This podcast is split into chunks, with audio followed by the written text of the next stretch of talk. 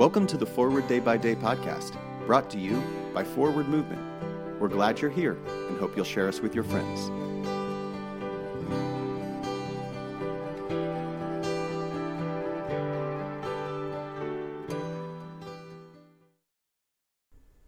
Today is Friday, August 27th, 2021. Today the church commemorates the feast of Thomas Gallaudet and Henry Winter Syle. Today's reading is from 1 Kings chapter 6 verse 7. The house was built with stone finished at the quarry, so that neither hammer nor axe nor any tool of iron was heard in the temple while it was being built. Today we commemorate Thomas Gallaudet, who founded St. Anne's Church in New York, a congregation for deaf persons with services in sign language. We also remember Henry Winter Syle, the first deaf person ordained a priest in the Episcopal Church.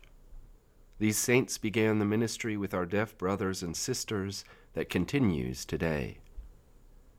In our Old Testament reading, we hear about the construction of the Temple of Solomon. Scripture lays out the practical details of international trade agreements and dubious labor policies.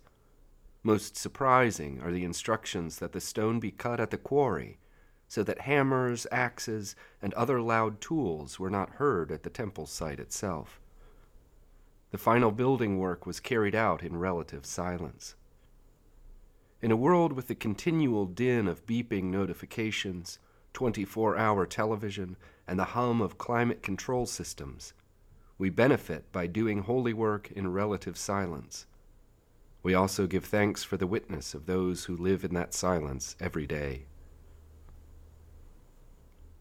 Pray for the missionary diocese of Ihamufu in Nigeria. And today's moving forward, close your eyes and sit in silence for 10 minutes. I'm Ian Lasch, and it is my pleasure to read this month's Forward Day by Day Meditations, written by Adam Trambley. A general thanksgiving. Let us pray. Accept, O Lord, our thanks and praise for all that you have done for us. We thank you for the splendor of the whole creation, for the beauty of this world, for the wonder of life, and for the mystery of love. We thank you for the blessing of family and friends and for the loving care which surrounds us on every side.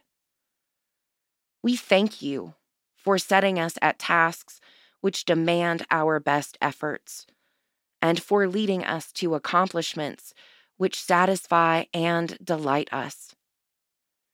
We thank you also for those disappointments and failures that lead us to acknowledge our dependence on you alone.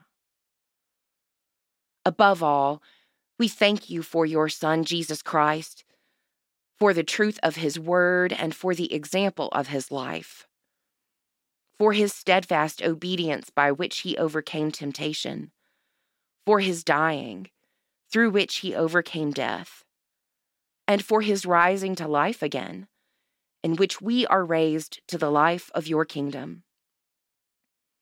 Grant us the gift of your Spirit, that we may know him and make him known, and through him, at all times and in all places, may give thanks to you in all things.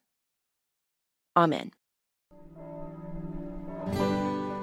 Thanks for spending part of your day with us. Join the discussion about today's devotional at prayer.forwardmovement.org, where you can also find a full list of today's scripture readings, more daily prayer resources, and information on how to subscribe to the print edition of Forward Day by Day. This podcast is produced by Forward Movement, a ministry of the Episcopal Church.